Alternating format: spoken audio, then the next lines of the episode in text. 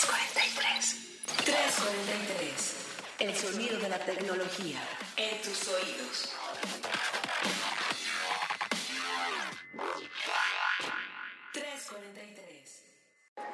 Bienvenidos escuchas una vez más a esta edición de 343, el sonido de la tecnología hasta tus oídos y déjenme decirles que si en esta ocasión se escucha un poquito de ruido, que no saben dónde estamos, que han visto nuestras stories y nuestros tweets, de dónde está el Team Tecno de expansión, pues estamos transmitiendo este podcast desde la ciudad de Las Vegas porque todo el Team Tecno se vino para acá, para el CES.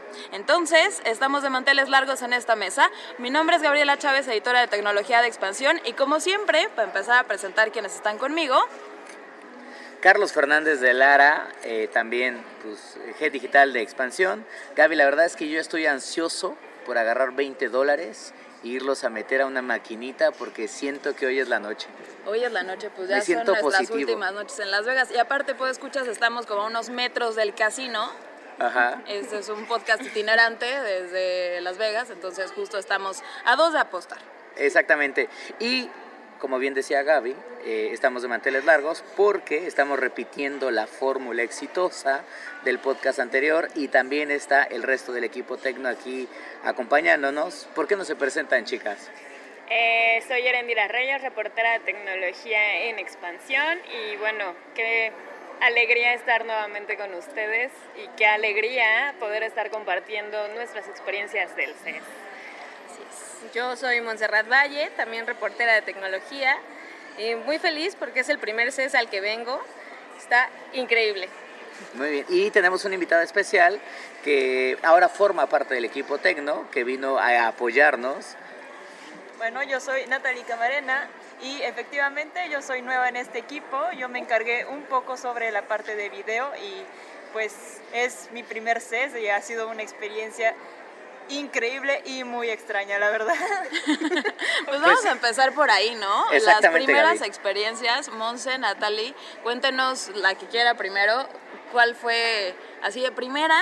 ¿Qué opinaron del CES? ¿Cómo definirían el CES en una oración? Caminar y caminar.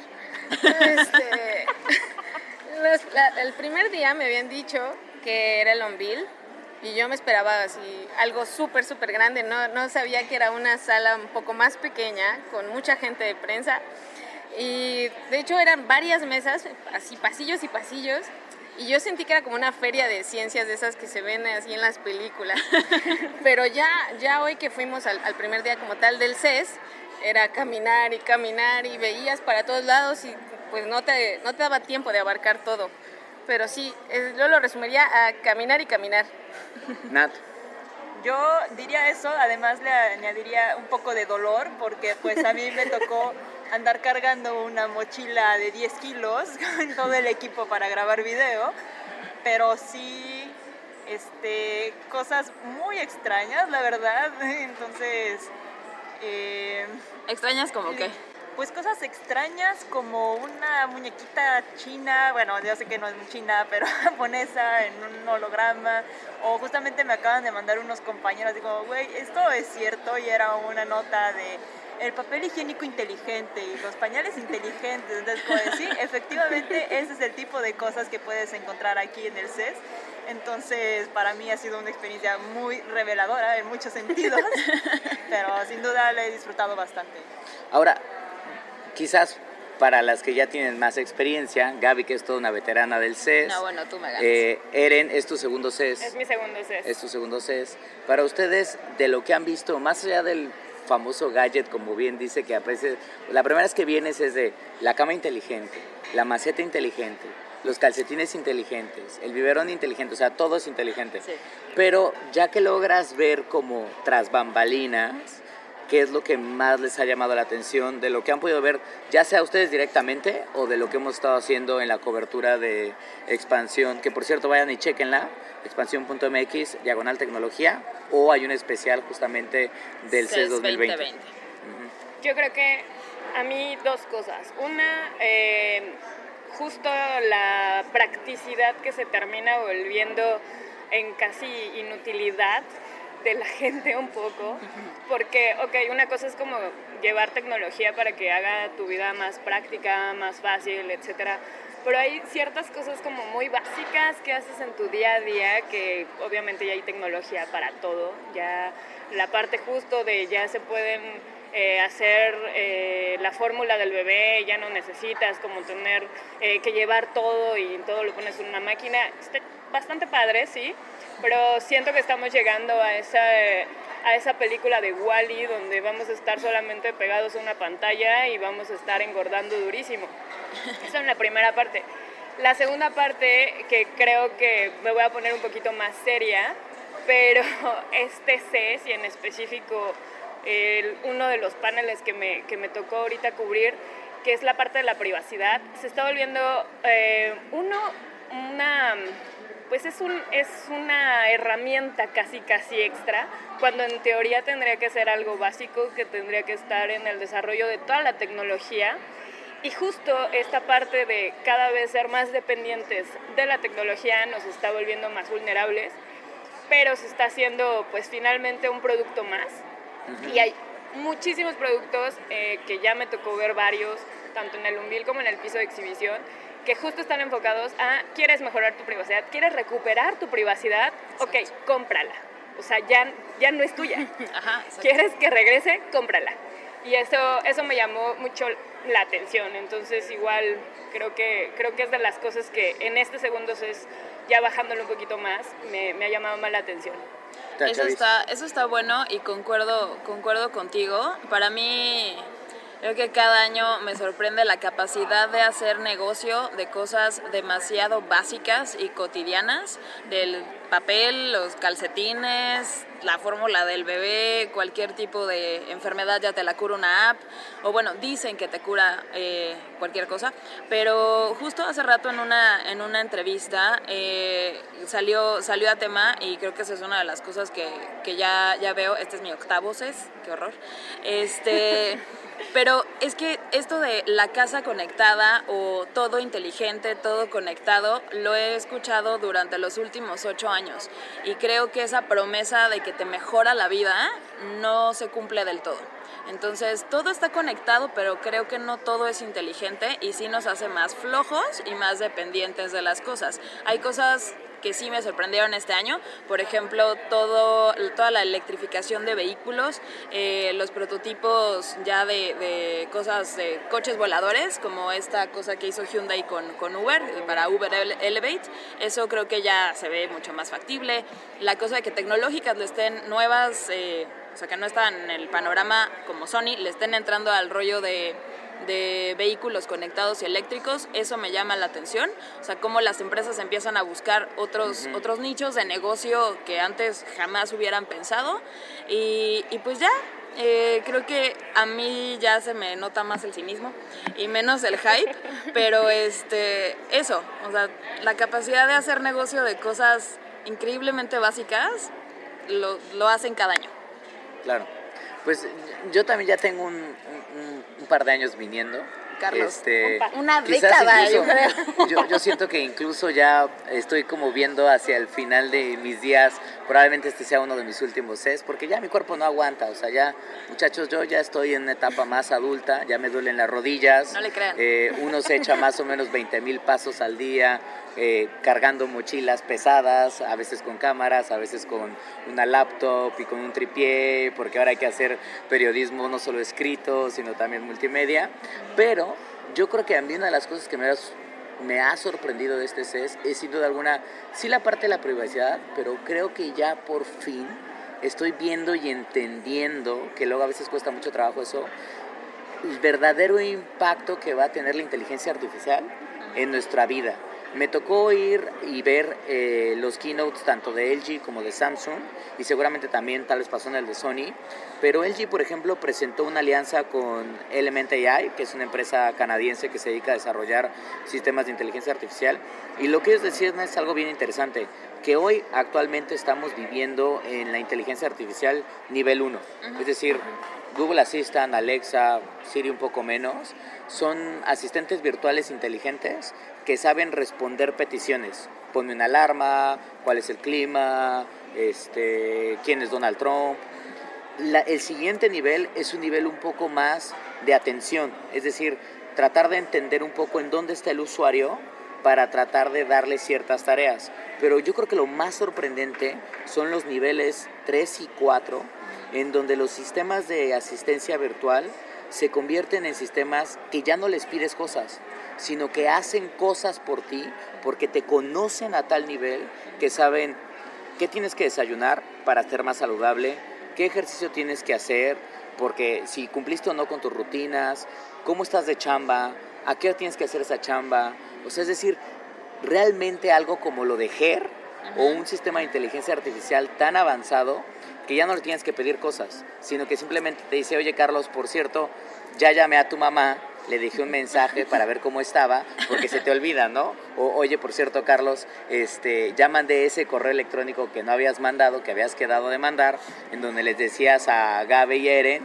qué onda con la entrevista, ¿no? O sea, esas cosas que parecen de ciencia ficción, hoy las veo más reales que nunca.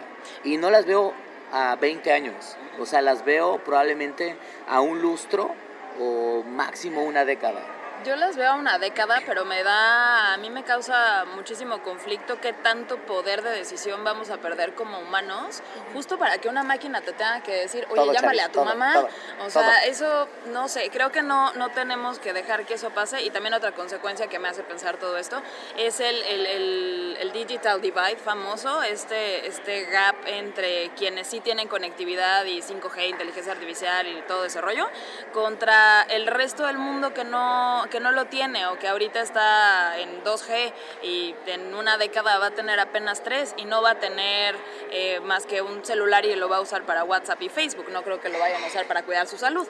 Entonces, esas consecuencias ya me dan un poco más de, ay, no sé qué va a pasar. Ojalá no pase tan feo.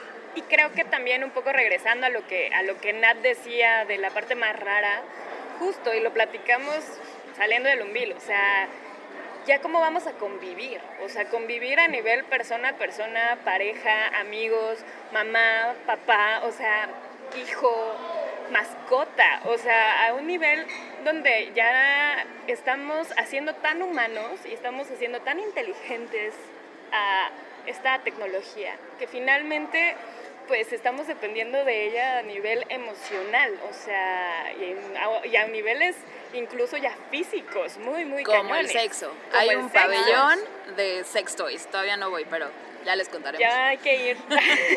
ya hay que ir. Ahora, a ver, eh, más allá de eso, ahorita lo que llevamos todavía no se acaba el CES, le queda todavía un par de días más, por acá estaremos, pero queríamos grabar de una vez como para tener impresiones, y dos, porque si grabamos al final del CES, seguramente ya estaríamos balbuceando tonterías, Exacto. porque ya estaríamos muy cansados. Pero de lo que han visto, o sea, ya hablando quizás de servicios o productos muy específicos, ¿hay algo en particular que les llamó mucho la atención de decir, wow, o sea, esto sí está chido? Bueno, hablando de ahorita de lo que decía Ere de la convivencia, a mí me gustaron los productos que estaban enfocados en el ombil hacia las mascotas. Sobre todo porque había uno que decía, comunícate con tu perro y para que sepas cómo se siente. Es una especie de chalequito que cubre, que cubre al perrito y este, se va cambiando de color, tiene unos colores con una pantallita LED que va cambiando de color si está estresado, si está feliz, si está entretenido. O sea, eso a mí se me hizo muy, muy Black Mirror, o sea... Ok. Capítulo incluso de los Simpsons, que no fue su hermano el que inventó esta máquina que podía decir qué era lo que pensaban los perros, ¿no? A ver, si los Simpsons lo dijeron, Va a Idea pasar. va a pasar. Ahí está, listo. A ver, alguien más, algo que las haya sorprendido. A ver, Nat. A ver, yo pues creo que en esta ocasión fui la que tuvo la oportunidad de ir a la conferencia de Mercedes y bueno, o sea, yo como persona de video pues me dejo guiar mucho por la parte visual y la verdad es que puedo decir que fue impresionante, bueno, no sé si todos los años sea igual, pero para No. mí que soy novata, fue impresionante ver el carro que mostró Mercedes con James Cameron.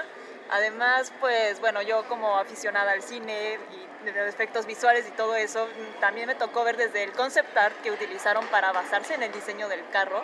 Y bueno, pues ya verlo ahí andando, pues ya fue visualmente espectacular y de hecho lo que grabé fue como, güey, tengo que grabar esto porque, o sea, da muchísimo material para hacer un video muy, muy, muy bueno. Entonces, eso a mí, me, la verdad, me emocionó. O sea, yo sí estaba ahí como, no, no puede ser. O sea, la verdad, me salió mi pequeña fangirl ahí. Entonces, no sé, a mí eso fue lo que me llegó a impactar mucho en este CES. y pues, no sé si en algún futuro me toca venir otra vez o algo, espero tener algo de más valor que pueda aportar a esto. Algo que te sorprenda más que ese coche. Por cierto, chequen el video que, que se rifó Nat en Expansión Diagonal Tecnología, ahí en el especial del CES 2020, porque sí quedó súper, súper rifado. Y, y, creo que a pesar de que somos veteranos nosotros, o ya tenemos un par de veces más, creo que Nat no está equivocada, que creo que Mercedes hasta ahorita se está llevando un poco como los reflectores, porque la verdad es que el carro concepto que presentaron Está súper bonito. es muy difícil de describirlo, por eso tienen que ir a verlo, como dice Nat, pero. Exacta, o, o Ajá, sentirlo exacto, es incluso, como ¿no? sensorial el Porque asunto. tienes tienes camas, hijos, es camas, o sea, no, Y no se hay manera de mueven, explicar. como que respira. Exacto. Entonces es un carro muy bonito, obviamente es un concepto, no existe, pero lo que le decía a Gaby, por ejemplo, es que a pesar de que no existe y que probablemente nunca exista, el hecho de que una automotriz como Mercedes se tome la molestia de desarrollar un vehículo que funciona y que presenta a nivel global en el CES es sorprendente. O sea, no mostraron un video con un render, o sea, crearon una máquina en la que llegó el CEO de Mercedes y se bajó y, y funciona y anda y todo, y eso me parece que es de cierta manera muy impactante. Y eso es también un ponerle el- así la mano en la mesa de vean lo que nosotros, que no somos propiamente una tecnológica, podemos hacer. ¿No? Claro. Totalmente. Ah, y hablando de manos en la mesa, me gustó mucho un teclado invisible que presentó Samsung. O sea, era como de meme, le decía Ere. O sea, escribes tal cual en, en tu te- escritorio, en tu mesa. Lo volvieron a Sí. predecir El los teclado Simpson, lo holográfico, volvieron a ¿no? predecir Ajá. los Simpson. Tú, Eren, algo que te haya llamado la atención. A mí me, me dio tiempo de darme una vuelta por el, por el stand de Delta y finalmente un poquito seguí la, la keynote que tuvo eh, el día de hoy. Y la verdad es que justo este cambio también de experiencias que está empezando a impactar también a otras industrias, ya hablamos un poco de la parte automotriz y esto parece autoshow en algún punto. Es Este, verdad. Pero también ya no solamente es una tecnología justo de, de consumo de gadget, estamos hablando de consumo de experiencias y finalmente la apuesta que está teniendo justo Delta es llevar una experiencia de viaje completamente distinta que te hace también, te ayuda durante el viaje, trae innovaciones en la parte de, de confort dentro de sus aeronaves, eh, Vaya, trae una vaya. parte, sí, Por exacto, fin. vaya, por fin, una parte también eh, eh, de innovación en lo que tiene que ser la interacción y el contenido de cómo estás llevando tu viaje, eh, sobre todo viajes largos. Y eso eh, está bastante padre, ¿no? Porque entonces están entrando otras industrias, ya hablamos un poquito de salud, ya hablamos un poquito de vida sexual, ya hablamos un poquito de coches.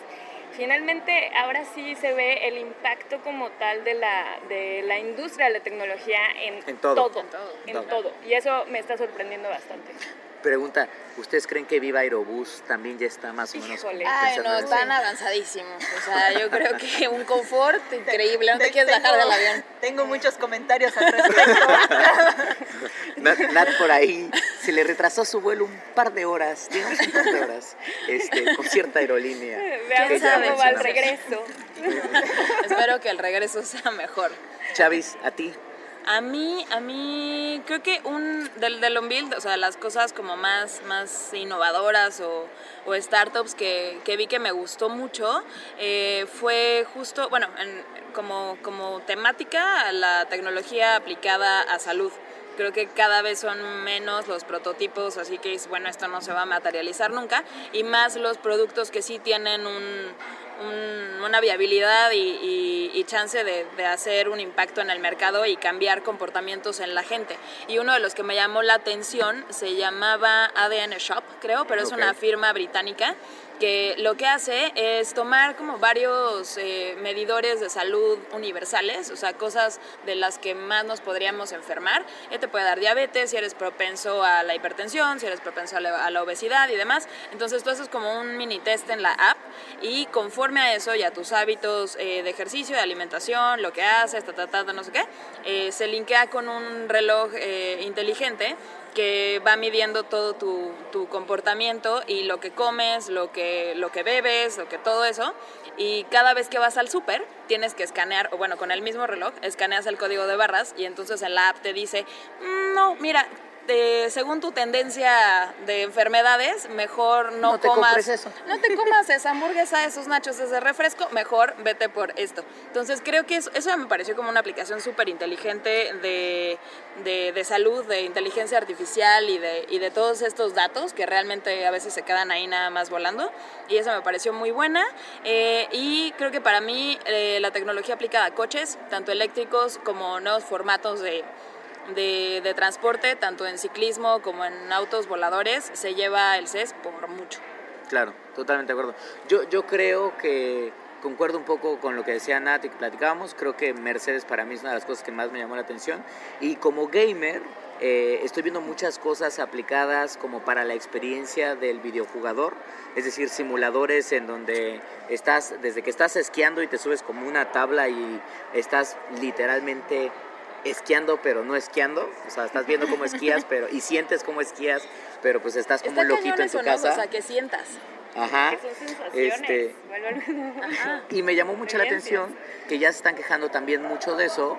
Este, eh, el concepto que presentó Dell de la división de Alienware de una cosa que se llama UFO o UFO, eh, que es una especie de consola. Bueno, es una computadora con la tecnología de Alienware y uno de los últimos procesadores de Intel, no quisieron decir cuál, pero es un procesador de alto rendimiento. Este, es una computadora full con Windows 10 y todo, le puedes cargar aplicaciones, pero está en formato de consola con una pantalla como de 9 pulgadas OLED, tiene controles desmontables como el Nintendo Switch y la idea es que te puedas llevar como la experiencia de videojugar o jugar en PC a cualquier lugar. Entonces, me llama la atención el interés que está teniendo Dell de este lado Sí. por entrar a nuevos mercados y la probé y me parece que es si es un rip-off, o sea, Nintendo debería medio demandar, porque la neta es que se la volaron, Ajá. pero es una idea que puede funcionar, ¿eh? Y Pues podría llevar la experiencia de, de PC Gaming a cualquier lugar, ¿no? Pues es que les digo, o sea, todas las, las compañías están tratando de ver dónde sacan más ingresos y por eso empiezan como a pisar al de al lado y a la competencia y demás y pues sí, ahí se ve. Ahora, justamente como para empezar a redondear esto, me quedo en la parte de gaming porque les quiero preguntar, sé que no hemos visto todo, pero de lo que han visto, quizás esto va un poco más para Eren, Gaby, pero también Nat y Mon pueden comentar, ¿cuál han sentido que ahorita ha sido un poco la decepción del CES? Oh my god. Ay, ¿Por qué es- tocaste sea, tema? de- Ay, Ay, que no esperaban- me digas eso. ¿Esperaban algo? Vamos, vamos a estar y de repente de acuerdo en algo, pero Les rompieron su cocoro. O sea, mi Kokoro no gamer se rompió. Se Eh, mi, mi cocoro de una presentación, o sea, la neta ahí sí, no, es que lo hicieron tan, perdón, pero sí lo hicieron muy mal. Este, Sony creo que tenía todo para llevarse el CES infinito. Yo creo que una de las presentaciones más, con más rumores alrededor en mucho tiempo. Todo el mundo pensó que iban a presentar el, el PS5 y aparte lo dijeron así, tan, yo estaba ahí, lo dijeron tan bonito de, y ahora con ustedes la noticia y fue increchendo y de repente fue como y ahora el nuevo logo y entonces todo el mundo neta se quedó así de ¿es en serio? O sea el departamento de diseño creo que se esforzó mucho ¿no? y todos concuerdan o bueno espero que concuerden conmigo con que tenían todo para llevarse la presentación y pues eh, no Yo, yo intenté ver el lado positivo. Dije, bueno, igual. No, es que Mon, no hubo lado positivo. aunque después presentaron algo bien padre con el coche y todo esto fue como o sea te hubieras quedado con el coche eso Sí. padre ya Sí, o sea, cambiaron un 4 por un 5, pero al principio dije, bueno, se parece más al logo de Sony. Ah, está 2-3. Luego, no, ya vi los memes y, y no, no pude. Creo No que sí es la gran, gran decepción. Y aparte, el que decías del UFO, no, no me encantó, porque es el hijo que tuvieron el PSP con el Nintendo Switch. y, no. Es que lo tienes que probar, Mon, lo tienes que probar como gamer. Dale una oportunidad. Y bueno, justo ya más o menos lo adelantó Gaby. Creo que el tema con Sony, que sí fue otra vez, y yo otra vez, creo que terminó eclipsando justo tanta expectativa a lo que presentaron, porque en efecto presentaron un coche eléctrico. Exacto, y estaba muy y los reflectores pudieron haber sido para ellos, porque a nivel de negocio Claro. hubiera sido increíble este cambio, ¿no? O sea, te estás yendo a otro lado, pero no, o sea, lo hicieron de verdad mal, pésimo, o sea, no. Yo siento que el año pasado Sony realmente, mucha gente se preguntaba, ¿y por qué estuvieron? O sea, porque volvieron a traer el perrito que habían presentado hace dos años, realmente no presentaron más que una OLED 8K, pero Ajá, pues exacto. no había como mucho hype alrededor Algunas del cosas mismo. de audio, pero... Exacto, algunas cosillas de audio más. muy pequeñas. Y una como- presentación muy bebé además. esa muy pequeña, Muy pequeña. y como que se quedaron con ese escosor y dijeron qué es lo más fuerte que tenemos muchachos El logo. PlayStation jefe. PlayStation. Perfecto ¿qué, qué podemos el presentar cinco. para el CES del PlayStation el logo. No, No, no. y entonces como que soltaron rumores y entonces toda la gente estaba esperando que viéramos aunque sea el render la imagen algo. Hasta un servicio si quieres vinculado a la parte de PlayStation. Exacto. entonces creo que les jugó como arma doble filo porque claro, había un montón de hype alrededor de Sony, gente ya estaba súper confiada de que íbamos a ver algo del PlayStation 5, Ajá. pues resulta que presentan el logo y después sueltan lo del carro y pues obviamente la gente No, pues ya pues está así ya. como, ya me vale madre lo del carro, o sea, no, no, que es- estoy muy molesto, muy molesto.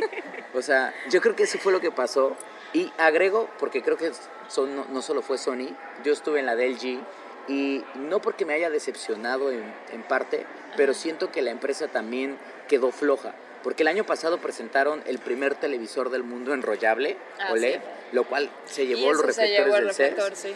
Y entiendo que este año probablemente no iban a presentar algo, pero la neta es que los anuncios fuertes que hizo LG este año fue un refrigerador que puede hacer hielo en diferentes formas, entre ellas en cubitos, como en raspado, y en formas de esferas o de bolitas para Problemas de mixología. primer mundo. Ah, claro. Exactamente.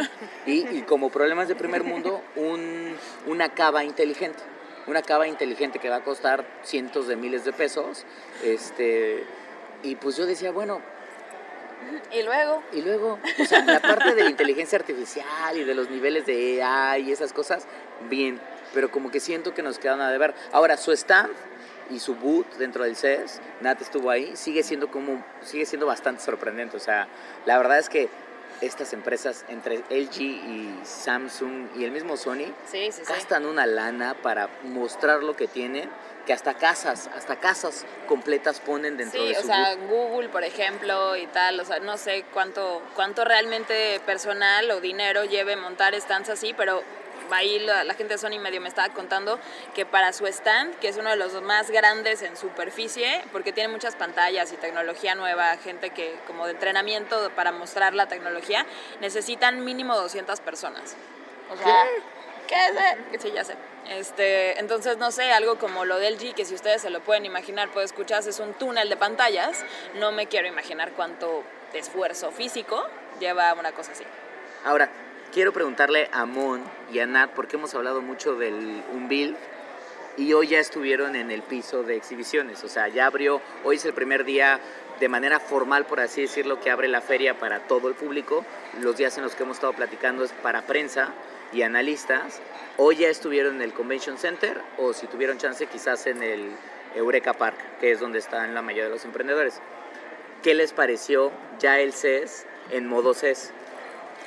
Bueno, en modo CES, pues, o sea, a mí me habían dicho, es que es muy grande. Y yo, ah, ¿qué tan grande puede ser? No, no es que neta es muy grande. Y cuando llegué a Longville, pues fue como de, ah, pues es una salita chiquita, va, y unos cuantos pasillos, ¿no? Pero ya llegando al CES, o sea, es impresionante. Ahora entiendo lo que decían ahorita que estaban haciendo, comparando, así como, no, pues es que mi reloj me dice que yo caminé 18 mil pasos el día de hoy. O sea, yo, porque no tengo reloj inteligente, pues no sé. Pero, pero sí, es, es wow, te- es un bombardeo de información, de tecnología por todos lados. Sea, de verdad es una experiencia súper sensorial, luces, todo lo que te puedas imaginar. Y no sé, o sea, yo ahorita sigo como todavía pensando, híjole, no, es que me faltó, o sea, no, no vi suficiente. Tengo, tengo que ir ahorita a grabar más cosas. O sea, ahorita evidentemente ya no puedo, pero sí es como, no, no, no, me falta, me falta, tengo que caminar, tengo que ver acá, tengo que irme a este otro lado. Entonces, no sé, o sea, yo como persona no experta en tecnología como todos aquí, eso, esa ha sido mi impresión hasta el momento. y no sé. El lugar es Mon- inmenso. A mí me gustó mucho porque estás rodeado de pantallas, de pantallas que están en formas distintas, o sea, enrolladas, unas están lisas, de, de pronto volteas y ya tienes motos y scooters eléctricos y luego ves carros y luego ves este, refrigeradores que tienen lechugas ahí adentro como para que tú mismo las cultives. O sea, para donde voltees hay cosas. Yo terminé perdiéndome, estaba buscando el lado sur y llegué al lado norte y creí que era ahí. O sea, es enorme, enorme. A mí me encantó. Me encantó. Y a ustedes que ya ver. vinieron acá, ¿hay algo que les llamó la atención en términos de visual del CES? ¿Hay algún stand que hayan notado? De experiencia. Este, ¿O de yo- experiencias? Híjole, de, de stands que, me, que verdaderamente me impactó fue justo el de Hyundai con, con Uber, porque finalmente te das cuenta de la dimensión de lo que podría ser ese vehículo que va a estar volando en ciudades inteligentes. Gigante, te sientes chiquitito y aparte tienen una pantalla enfrente que simula en la ciudad, entonces eso también ayuda a que la experiencia sea inmersiva y finalmente dices, ok, este va a ser el futuro. No sé si me encanta, pero, pero por lo menos, o sea, sí, sí, te, sí te sorprende muchísimo. Y creo que la otra parte, estuve como en los dos principales, o sea, estuve en South y North, no estuve en el centro como tal, medio pasé rápido, pero la parte de los automóviles, vuelvo al mismo punto, o sea, me ha sorprendido mucho y me ha sorprendido más que la parte de consumo y de gadgets, porque, no sé, o sea, son más gigantes, son más visuales, se siente muchísimo más. Pude ver justo el, el coche de Mercedes-Benz y la verdad es que sí es una locura. O sea, vuelvo, siempre he sido fan de los autónomos porque odio manejar, pero meterme a ese coche y sentirlo es como maravilloso. O sea, vuelves como a otro tipo de sensaciones y, y vuelve a ser como esta parte de la naturaleza también, los materiales, empiezas a ver como otros temas más allá de la tecnología en sí como tal. ¿Y a ti, Chaps? A mí en cuanto a stands o cosas así, fíjate que en cuanto a espacio, este año no lo sentí como mucho más grande que siempre. O sea, ya fue, ok, esto es muy grande y ya no puede extenderse por otro hotel en Las Vegas. Eso no quiere decir que no caminemos 20 mil pasos al día, ¿no? Pero eh, en cuanto a espacio creo que ya topó. Eh, no sé qué opinas tú, Carlos. Y en cuanto a stands, eh, concuerdo con Ere. La parte de los coches es, le echan más ganas, tal vez porque tienen menos años, eh, pero menos, vaya, tienen, tienen mucha más producción que la parte de, de consumo. O siento que la parte de consumo ya casi siempre se ve igual o es como la misma narrativa, pero el, el concepto a escala enorme de, de Hyundai con, con Uber, que por ahí subí stories de, de eso porque sí se ve impresionante. El coche de Mercedes, había tanta gente que yo no pude entrar, voy a intentar mañana, pero el booth está súper padre y los autónomos eh, ZF, que es otra, otra firma que muestra el modelo pero como sin nada, como si estuviera encuerado el coche, así transparente, eso también se ve muy cool y como que ayuda a entender un poco más cómo, cómo sería la experiencia. Y, y ya. Y por ejemplo, el, el stand de, de Nikon, que siempre me gusta mucho porque le ponen toda una producción de cámaras y lentes por todos lados, ahora me quedó a deber, la verdad. Sí, lo sentí muy escueto también, completamente de acuerdo. Pues la gran realidad es que podríamos seguir hablando del CES durante horas y horas, eh, pero pues evidentemente, insisto una vez más, queridos escuchas, stand Las favorito. Vegas, Las Vegas nos llaman. eh, esa- ese deseo por, por regresar más adinerado, La ciudad del Por- pecado. La ciudad del pecado, la ciudad que nunca duerme. Por cierto, para Nat y para Mon, ¿es la primera vez que vienen a Las Vegas? La mía sí. Eh, no, yo ya había venido hace algunos años. Bueno, ¿y tú, Mon, qué te pareció Las Vegas como ciudad? Rápido. Estoy impactada. O sea, la, el prim- la primera noche la caminé desde el, desde el Venetian hasta... ¿Dónde estábamos? Estábamos Estábamos- en Mandalay. el Hasta el Mandalay. O sea, caminé todo eso, caminé como 50 minutos. Yo que dije, ah, está súper cerca, ¿no? Lo vi desde mi hotel. Dije, sí, sí, llego como en media hora. Pero no contaba con que había que subir y bajar escaleras. O sea, es, está, es todo un laberinto para que cruces entre casinos, hoteles y demás. Pero sí es una muy buena forma de, de conocer por lo menos esta avenida principal Sí, y de ir tomando foto. Eso sí, fui, fui muy feliz. Concuerdo. Y creo que el CES eh, no podría suceder, porque sé que tiene ediciones en, en Asia, por ejemplo, Ajá. pero yo creo que el CES, como lo entendemos, ya no podría suceder en otro lugar que no fuera Las Vegas, no solo por el tamaño que tiene, sino por también en parte creo que lo que representa, y creo que Las Vegas está un poquito pegado a ese lado porque es una ciudad extraña que que, que incluso Es con que muchas cosas tecnológicas, perfecta. exactamente, Es una maqueta perfecta. perfecta. ya sea para probarlo, porque también te puedes a pensar y dices, bueno, esta ciudad es un desierto, o sea, y también muestra cómo la tecnología permite construir ciudades enteras que mueven economías de nivel global de la nada. O sea, Estados Unidos construyó esto sobre el desierto de Nevada, Exacto. en donde no hay nada. Y hoy hay una ciudad que atrae a millones de turistas todos los años y en gran parte existe gracias un poco al impulso de innovación tecnológica, que hace muchos años pudiera parecer una tontería y hoy en día creo que lo vemos hasta en la forma de las maquinitas de juegos, ¿no? Y lo que está incorporando las mismas Vegas en atención, en hospedaje y en movimiento, este, y creo que por eso también el CES existe, existe de este lado. Entonces, pues la verdad es que nos queda mucho por explorar todavía. Seguramente vamos a estar haciendo mucho más contenido alrededor del CES. Estén ahí eh, pendientes, que los escuchas en expansión.mx, diagonal tecnología. Eh, tenemos el especial del CES. Seguramente estaremos subiendo videos, notas, entrevistas. Ya nos platicamos de muchas cosas. Yo creo que el CES nos da para varios podcasts más. Exacto. Entonces, ya que regresemos, nos recuperemos, regresamos incluso a México con un par de miles de dólares, espero yo, sobre nuestras A ver espaldas. si regresamos. Entonces ya no regresamos, Carlitos, la verdad. Este, muy bien caminados y con los pies adoloridos.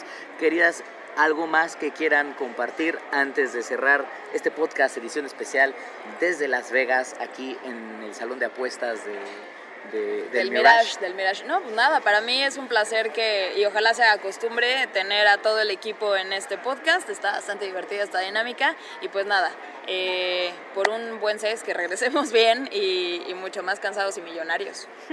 Chicas, Eh, híjole, a mí me gustaría pensar un poquito en qué va a pasar con el siguiente CES. No sé qué van a presentar. Este CES esperaba justo en la parte automotriz algo, algo importante. Sí se dio. Yo pensaba algo más de autonomía, pero lo que presentaron la neta no me dejó mucho a deber. Entonces no sé un poco a ver qué tal está el año para ver qué es lo que viene para el 2021. muy bien. Mon, Nat, algo que hayan aprendido de este CES, que si repiten experiencia no se les va a olvidar. Exacto. Eh, pues sí, traer zapatos cómodos. No es broma. No, no es broma, de verdad. O sea, una escala más o menos, yo como hashtag ñoña, eh, una comparativa que dices, una convención, la mole, por ejemplo, allá en la Ciudad de México, no manches. O sea, la mole es del tamaño del stand de Samsung, nada más, por ejemplo. Sí, es cierto. Sí. Y pues como despedida, porque yo ya tristemente me regreso mañana ya a México y me quedo con ganas de más, la verdad. Es una experiencia muy, muy chida. Y lo único que me queda ahorita es darle 10 dólares a Charlie porque me dijeron que era una buena inversión. a, ver, a ver si da frutos aquí en los casinos. Perfecto. Mon. Yo muy contenta, la verdad, este, esperaba muchas cosas, creo que la, la mayor parte de ellas la- las cumplí. Eh, todavía me quedo con, con la sensación de querer volver el próximo año, la Eso. verdad, de seguir este, viendo para dónde va va la tecnología y sobre todo esa parte del on-build que, que quizá, aunque es muy pequeña, tiene, tiene ese encanto como de una, una cosa futurista. Una miradita al futuro. Ajá, Ajá. justo en la entrada había un letrero que decía, Sí. es como un pase, Un, eh, un, pase especial un backstage to the Un future, backstage algo para así. el futuro. para el futuro. Y esa parte creo que creo que me dejó encantada porque aparte la gente cuando te cuenta de sus proyectos eh, lo hace de una forma bastante con, con- bueno con bastante ilusión Ajá. y esa parte se transmite mucho. No digo que, que en el CES como tal no, pero ya son empresas consolidadas, proyectos muy grandes y a mí el on-build me creo que es mi parte favorita. Muy bien. Muy bien. Perfecto. Pues, queridos pues escuchas, la verdad es que les agradecemos que nos hayan escuchado como siempre. Como, como les decía, vamos a estar haciendo mucho más contenido alrededor del CES durante las siguientes semanas y meses porque pues hay tantas cosas que ver, hablar y contar que pues justamente es nuestra posibilidad de pisar un poquito el futuro como lo hemos platicado en otros 343 para contarles a ustedes un poco las implicaciones que tiene probablemente vivir en ese futuro y las responsabilidades que también como usuarios y consumidores vamos a tener nosotros eh, frente a ese mismo futuro que podemos decidir que sea algo muy bonito y muy eh, impulso humano con la inteligencia artificial o podemos caer en un declive total y volvernos Black Mirror y entonces ahí sí tener mucho miedo de lo que va a venir hacia futuro. Creo que depende un poco de qué tanto enterados estamos de eso y qué responsabilidades tomamos. Entonces, gracias por acompañarnos como siempre. Gaby, nos escuchamos la próxima semana. La próxima semana y no se les olvide 343 podcast para dejarnos todos sus comentarios en redes sociales y la próxima semana nos escuchamos. Nos vemos, queridos por escuchar. Bye. Bye. 343. El sonido de la tecnología en tus oídos.